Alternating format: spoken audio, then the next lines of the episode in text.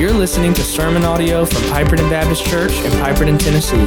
For more information on how you can get connected with PBC, please visit www.pipertonbaptist.com. I want you to go ahead and turn with me to Galatians chapter 6, verse 1. Galatians 6, we're just going to read two verses today. We're finally out of the fruits of the Spirit. You don't have to think about those ever again. Just kidding. All right. Now we've wrapped up the fruits of the Spirit, but we're, today we're going to wrap up uh, a broken bone, some broken bones. Uh, because today we're going to talk about orthopedic surgery. That's the topic of discussion, spiritually speaking, literally. uh, but literally speaking, for, for orthopedic surgery, there's a lot of bones in the body. You know, I think there's, there's, we're born with 270 bones when we're children but those fuse together into adulthood to 206 to 213. And we usually think of those bones as static, you know, like hard, brittle objects that all the rest of the organs and the, the, the muscle and the fat, which we have a few more pounds of this week probably, they kind of fuse to. But in reality, a bone actually functions as an organ, and organs have multiple functions, and so do bones. One article noted that besides providing shape to the human body, they permit movement, motor capability, they protect vital organs, they facilitate breathing, and they produce a variety of cells in the marrow critical for survival. Bones are continually undergoing structural and biological change, and remodeling of bone continues throughout life based on the demands placed on, upon them. And we have all kinds of bones in our bodies. We have weak bones, like the one in the ear. It's small, it's weak, easy to break, but without it, we couldn't hear well. We have stronger bones like the femur that can withstand tons of pressure before it fractures. You know, bones can enlarge, they can become smaller, they can grow stronger or weaker, and they can definitely break when they're subjected to applications of excessive force. When bones are damaged, they're one of the few organs in all the body that can regenerate without an obvious scar. And our lives are like bones. They can be broken and they need mending. The scripture has a lot to say about bones. Bones were used in creation of human life. When God made woman, he made him made her from the bone of man in Genesis 2:23. Then the man said, This is at last bone of my bones, flesh of my flesh. She shall be called woman because she was taken out of the man. And bones are involved in every birth, really. Ecclesiastes 11.5 says, As you uh, do not know the way the Spirit comes to the bones in the womb of a woman with child. Like, how does God form those bones in her womb? So you don't know the work of God who makes everything. Bones are involved in prophecy. Remember, God uh, made the valley of dry bones come to life in uh, Ezekiel 37. Not a single bone of Christ was broken to fulfill prophecy in John 19 36. Bones are part of God's judgment against our enemies. Psalm 30, uh, 53, verse 5 For God scatters the bones of him who encamps against you. Bones are also God's judgment against us, his, or his sinful people. Ezekiel 6 5 says, And I will lay the dead bodies of the people of Israel before their idols, and I will scatter your bones around your altars. Bones are also used in worship. Psalm 35, verse 10 All my bones shall say, O Lord, who is like you? Bones are part of soul health. Proverbs uh, 15, verse 30. The light of the eyes rejoices the heart, and good news refreshes the bones. Someone said there's four types of bones in the church there's wish bones, who, who spend their time wishing someone would get the work done. There's jaw bones, who spend all their time talking about it, uh, someone else getting it done. And then there's knuckle bones who knock everything that anyone else is trying to do. And then there's the backbones who actually shoulder the load and bear the majority of the burden. But they left out one. There's a fifth one, and it's broken bones that need healing in the church. And that's exactly what Paul's talking about today in Galatians chapter 6, verses 1 and 2. So why don't we stand back up and read these two verses together? Get your calisthenics in. Galatians 6, verse 1 and 2. Brothers, if anyone is caught in any transgression, You who are spiritual should restore him in a spirit of gentleness. Keep watch on yourself, lest you too be tempted. Bear one another's burdens, and so fulfill the law of Christ. I want to ask Anna Hudson to come and ask God's blessings on the message today. Anna. Let's pray. Lord, we come to you today thankful for this holiday season, being able to spend time with friends and family, the safe travels that I hope everyone had. Uh, we are thankful that we got up this morning and came to church. And we are thankful for the message we're about to hear from Went. In your name we pray. Amen. Amen. Amen. Amen. Paul closes out Galatians 5:25 uh, with plural pronouns. He says, "If we live by the Spirit, let us also keep in step with the Spirit." Verse 26, let us not become conceited. A lot of plural pronouns. But then he shifts back to the singular responsibilities. He says, Brothers, if anyone's caught any transgression, you who are spiritual should restore him. Keep watch over yourself, lest you too be tempted. So there's a very uh, a kind of dual responsibility in these two verses. We're responsible for restoring others, and we're responsible for our own sin. And just so this message kind of rings a little more realistic in your lives, I want you to think of two or three names right now. And I know you can. Think of two or three names of people who were once close to Christ and now they're very far from Him. You have those, you're thinking of names. I'm not talking about in a judgmental way like you think you're better. You may be thinking of your own name, but think of those names. And throughout this message, I want you to just let their name come to your mind as you hear this message. And I want to begin today with my obligation. My obligation. And I said my because it is literally mine and your obligation. We're familiar with the expression much obliged. It's another way of saying, you know, thank you very, very much, much obliged. But you know that the word obliged appeared originally in English in the 1300s? And it, it meant binding someone to their debt right? So when we say much obliged, we're actually saying we're indebted to you. We're thankful, we're grateful, we're appreciative. It comes from a Latin word, obligo, which means bound in obligation. And believers have an individual obligation, and Paul mentions that obligation in Galatians 6:1. Brothers, if anyone is caught in any transgression, you who are spiritual should restore him. So the first question everybody's got to ask is, well, who, and who does this mean? Right? Who exactly should restore the sinner? Well, it says, you who are spiritual. So, who in the world is spiritual? Y'all look at your neighbor and say, You don't look that spiritual to me. Go on. Y'all don't. Y'all, some of y'all look a little better, but I mean, most of y'all. Do you know in church history, there was a guy named Simeon the Stylite. He was the first of, these, of the so called desert fathers. And they called them desert fathers for a reason, because uh, around AD 423, Simeon made a pillar on the edge of the Syrian desert, big pillar with a platform on top. He crawled to the top of it and he lived on it for six years. Now, someone had to have been bringing him his supplies. He had tons of visitors to his little desert pole perch. All right, some people probably just come to see if the guy was crazy. But he said, No, no, I'm not crazy. I'm just a Christian who wants to commune with God in solitude, free from all these worldly distractions. So living on top of a pole in the desert was his way of separating himself from, you know, from sin and kind of consecrating himself to God. But is that what it means to be spiritual? Simeon thought it would be more spiritual in the desert than you could be in the city. He thought it's more spiritual high off the ground than it would be on the ground.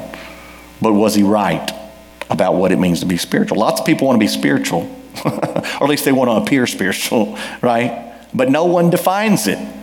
Is it a, a traveling hippie smoking pot at a Hindu temple in India? Seen plenty of those. You know, they're just trying to find themselves, right?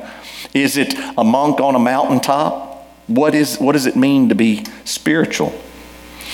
In reality, being spiritual is a lot easier than being religious because there are no rules, right? Sociologist Robert Wuthnow said growing numbers of Americans piece together their faith like a patchwork quilt.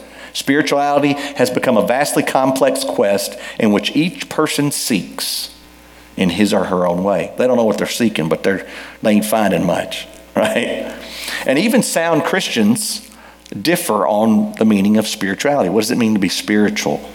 Is, is being spiritual quiet acts of personal devotion to God, like fasting or praying in private, retreats, uh, quiet times, devotions, you know? All of those are good things, by the way. I'm not knocking those things. For others, it's, it's what we do in public. It's the gathering of the church body, public worship, public you know, giving together, pulling our financial resources together to give to others. Some people think it's uh, spiritual experiences like, like a healing, right, or a prophecy spoken over them. That's, that's how they think of it, these one time, these, these big, big idea moments. But the inspired word of Galatians explains that one who is spiritual is not based on man made parameters or disciplines. Not that those are bad, but a spiritual life. And let me just say, even though it's nurtured by Bible study and fellowship and gathering as a church and all those things, the life part of it is from the Holy Spirit. It's not manufactured rigidness, right, of our own disciplined morality. Paul's not trying to brag on spiritual people, you who are spiritual. He's not being sarcastic either. He's just noting the criteria for what it means to be spiritual. He's not calling on spiritual people. He's saying spiritual people do these things. The fruit of the Spirit had just been given, all these fruits of the Spirit, nine things. But what do we do with those? Right? Should we climb on top of a pole in a desert to discover spirituality? The life of the Spirit is given for service to others.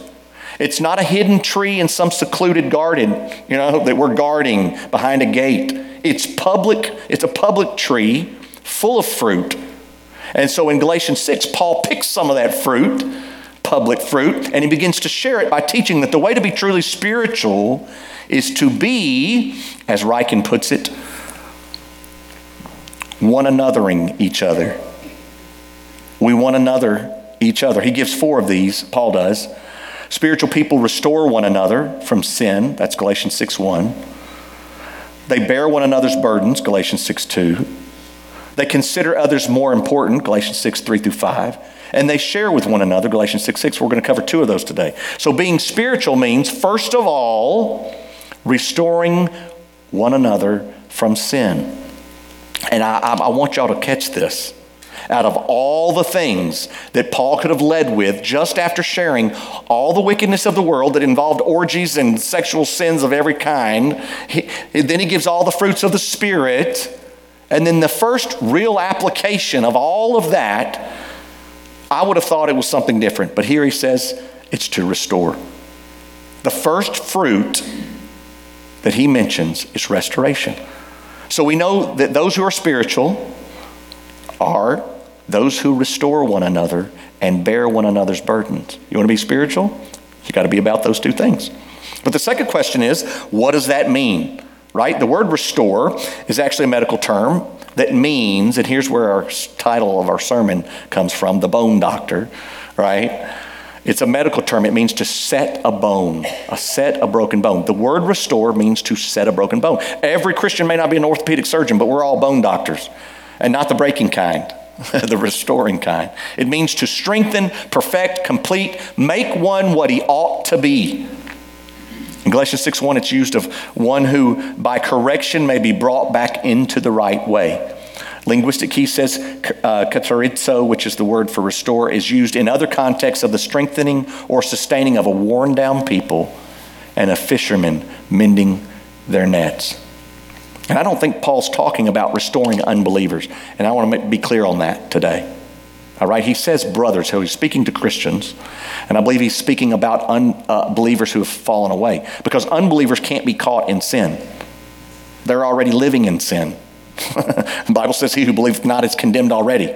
Every act of an unbeliever is sinful because it's not done in faith to the only Son of God right? I believe he's talking to Christians. But Paul here is addressing the churches. So he's saying, before Christ, we ran to sin, and now as believers, we are supposed to run from it. But sometimes sin catches up to us and overtakes us. That's why the word caught is there. It conveys the idea of being overtaken. Galatians 6 1, brothers, if anyone is caught in any transgression. So there's an element of unexpectedness. This isn't talking about sins of habitual addiction. This is talking about sins we get caught in, moral failures we're caught in, which, by the way, are overwhelming and embarrassing. And we, we need to watch ourselves. And I, will never forget uh, when I was a kid, I, my dad had this old 100 pound 10 speed. It really wasn't a 10 speed. I'm just trying to get you to picture the bike. It had one speed, but it looked like a 10 speed. All right, it weighed twice my body weight, and I couldn't even touch the pedals. You know, I had to had the bar there, and I had to like get on the curb, you know, with one foot on the curb just to get this thing going. And I would get going down the street, and it took me forever to get it up to speed because it only had one gear. Sears and Roebuck. Boom. Black. I was black. Silver. It had. It didn't have the curly bars. Those weren't until the 80s. This one's one of those side. So I'm pedaling this thing, my 65 pound self down the street, and I turn around. You know, if you feel like you're turning around a hog Harley or something on the street, and I turn this thing around and I start pedaling back home, and there's a bunch of older kids in the in their yard playing. One of them mouthed off to me, which obviously meant I should say something back. so I was like Yo mama. I don't know what he said to me, but yo mama, that was a good reply for anything in the 80s. So, or the, I don't even remember, if maybe in the late 70s. But anyway, so this guy turned into Usain Bolt. And I'm, and that guy's chasing me down. He caught up with me three houses later and tackled me in my neighbor's front yard. You know, made me stronger today. And, my, and I've never had a smart aleck since. Uh, Bonnie Bonnie. Just kidding. I'm gonna find that. Guy. I'm gonna look him up on Facebook and see if I'm bigger than him now. Show him. Find his house. Just kidding. We're obliged because restore, the word restore, actually it's in the imperative tense. So it, it's a command. Not, you know what, if you had an opportunity to do it, you should do it. No, it's, you're going to do it. You should do it. Not, this is a command from God. And we've all been caught outside the will of God at some point in our lives. And it may not have, the, the cancer may not have metastasized and broken out of the organ and spread through the whole body so that everybody knew it, but we have them. They may, it may have been contained to our little household, but we have been away from God. And I just want to say to you, friend, there are, there's someone right now who may desperately need you to help restore them. And I'm not talking about some fanciful New Year's resolution. I'm talking about right now, one of the names that you just thought of just a moment ago.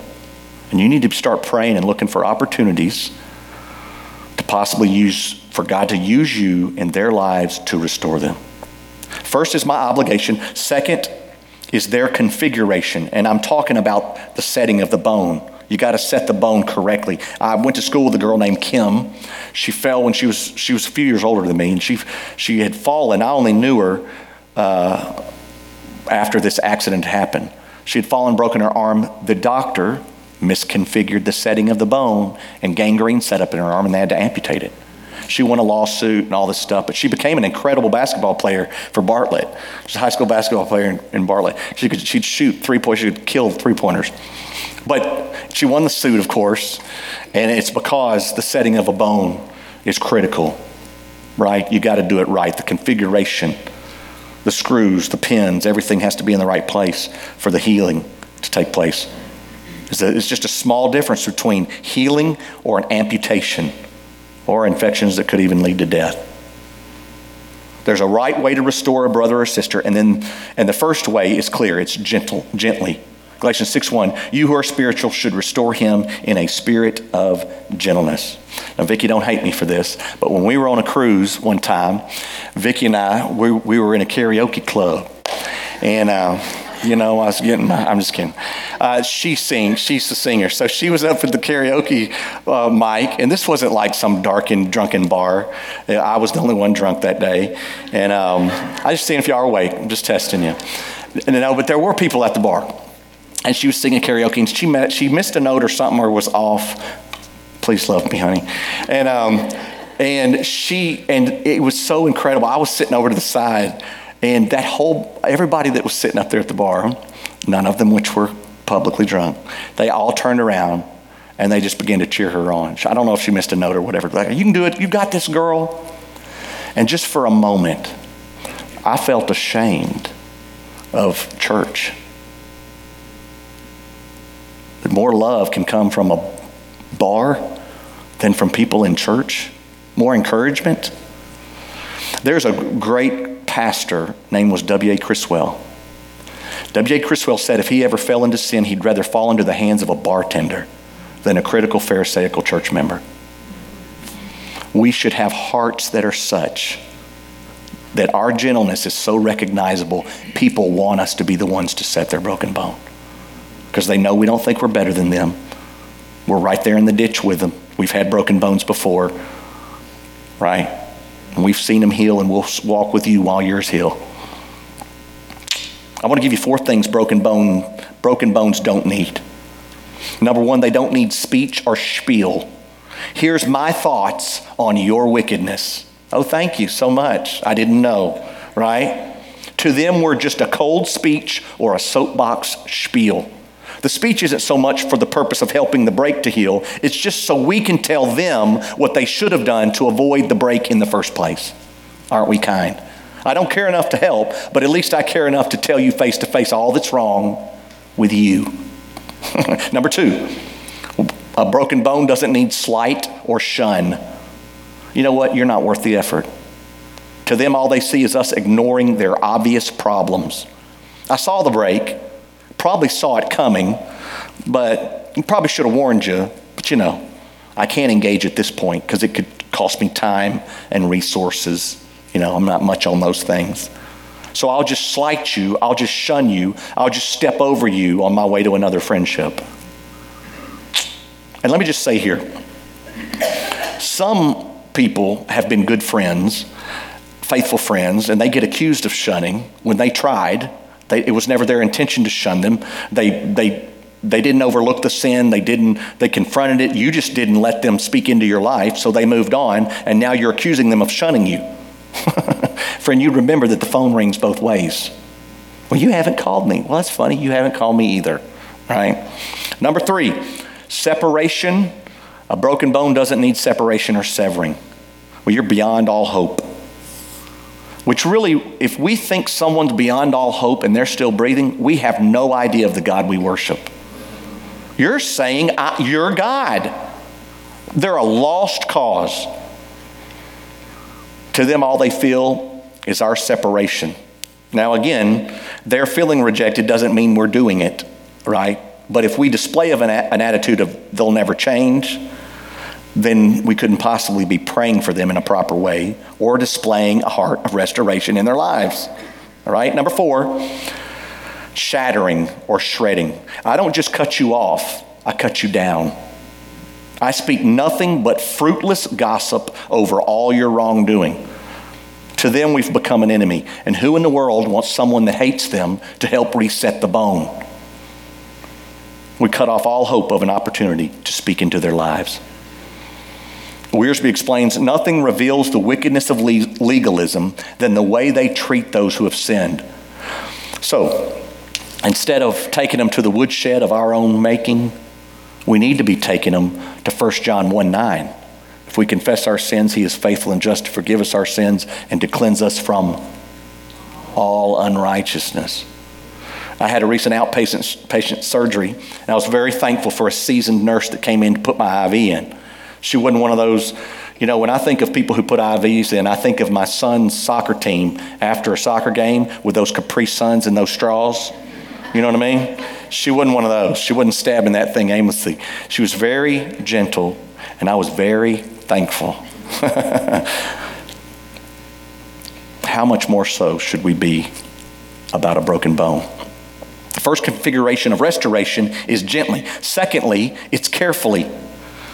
Keep watch on yourself lest you, pe- you too be tempted. It's the same idea mentioned in Jude chapter 1, verse 22 where it's talking about restoration, and have mercy on those who doubt, save others by snatching them out of the fire. To others, show mercy with fear, hating even the garment stained by the flesh. You reach in to pull someone out of the fire, and you can get burned yourself. And I'm not talking about an, an act of, of sacrifice. I'm talking about an act of stupidity, where you let you you you don't do it the right way. I, I want y'all to look down at your seat. Just look down. Not much left to show. can y'all see your seats? My father in law says there's three people in that seat that you're sitting in there's the person you are right now, There's the person you can become in God's good pleasure, and there's the person you can become in dark depravity. All three of those people are sitting in that same seat. so we need to be careful. We could get too involved in a situation, overstep our bounds, add fuel to a fire instead of putting it out. You can become blinded to the full truth of a situation. You can even become too emotionally or physically engaged so that you're, you're becoming controlling. And by the way, you married folks, there is no reason you need to be meeting with a person of the opposite sex. I know emerg- what about an emergency, Pastor? Well, you counseling alone or hooking up with an old high school friend is not an emergency. so be careful. 1 Corinthians 10 12 says, Therefore, let anyone who thinks that he stands take heed lest he fall. Restore gently, restore carefully, and third, restore sacrificially. And this is more than answering a phone at 3 a.m. or giving a friend a ride home. Galatians 6 2 says, Bear one another's burdens. And that means taking their pack on our back. And there's a beautiful picture of this in 2 Corinthians 2, verses 5 through 11. Now, if anyone has caused pain, he has caused it not to me, but in some measure, not to speak it to, to put it too severely, to all of you. For such a one, this punishment by the majority is enough. Like someone's sin has become exposed and everyone knows it, and that's enough. So you should rather turn to forgive and comfort him, or he may be overwhelmed by excessive sorrow. And that doesn't mean that the person sinned against you, but that there's a public acknowledgement of, of forgiveness in your spirit, in the way you come to them. So I beg you to reaffirm your love for him. Verse 10 If I have forgiven anything, it's been for, the, for your sake in the presence of Christ, so that he, we would not be outwitted by Satan, for we're not ignorant of his designs. What are his designs? Someone sins, they fail, they fail miserably, and instead of getting back up, they just keep sinning more because, you know, it's already done.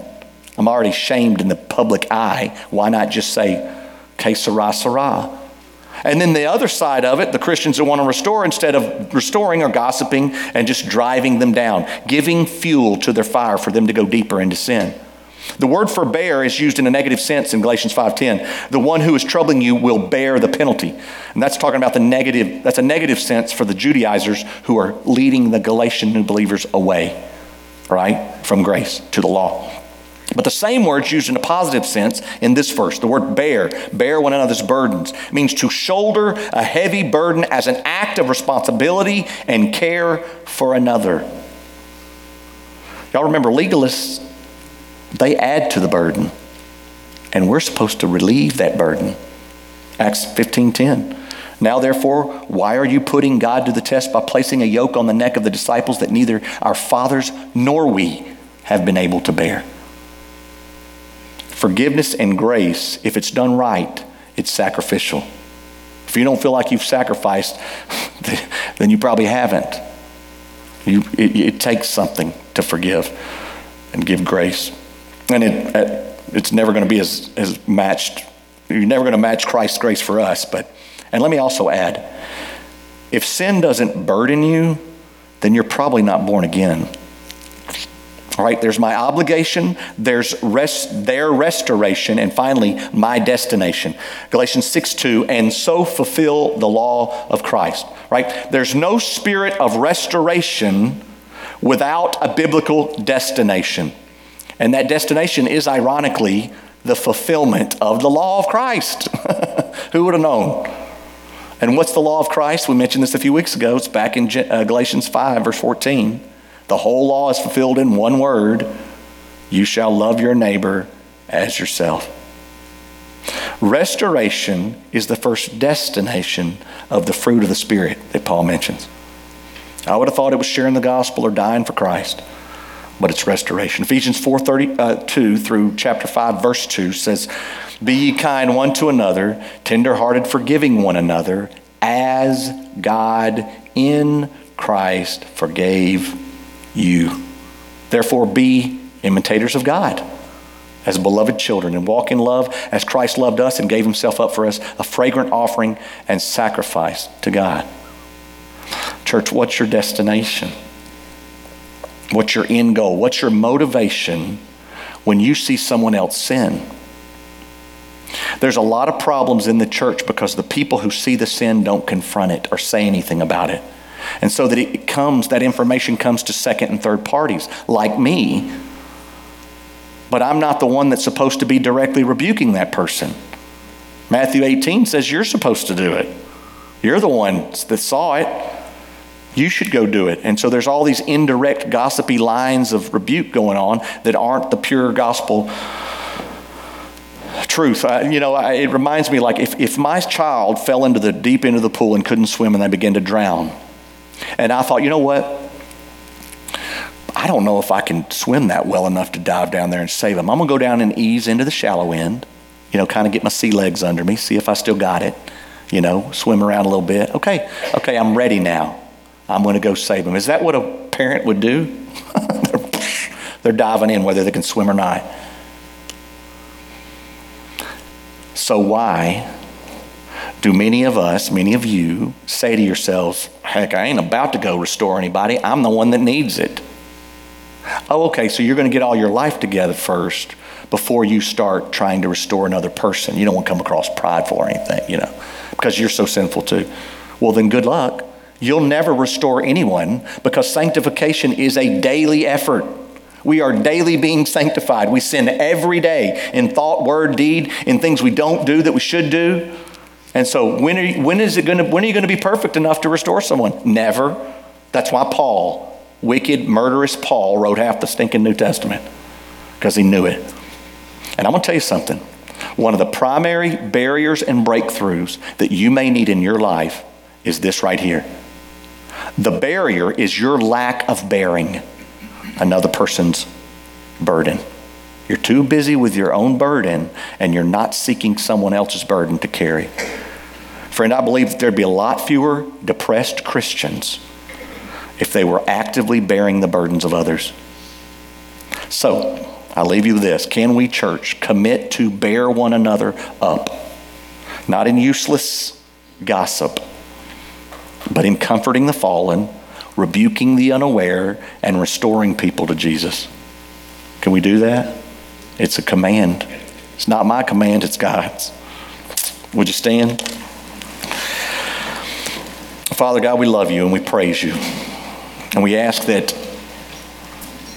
we would be restorers. If anyone knows what restoration is, it's a Christian who's had all his sins or her sins washed away by the blood of Jesus repentance and faith. Lord, I pray today if there's anyone here that hasn't repented of their sin, turned from their sin, the things they're trusting to get to heaven, their good works, whatever it is, that they would stop trusting in that and turn and put their faith in you and what you've done on the cross to forgive them. They cry out to you and say, God, I believe it. Forgive me. Save me. If you do that, God will understand it. He'll hear it better than I will and He'll receive it and save your soul, give you eternal life, forgiveness, and freedom. And I pray if there's others here that want to make this church their home, that we would obey whatever God's calling us to do today. And we ask it in Jesus' name. Amen.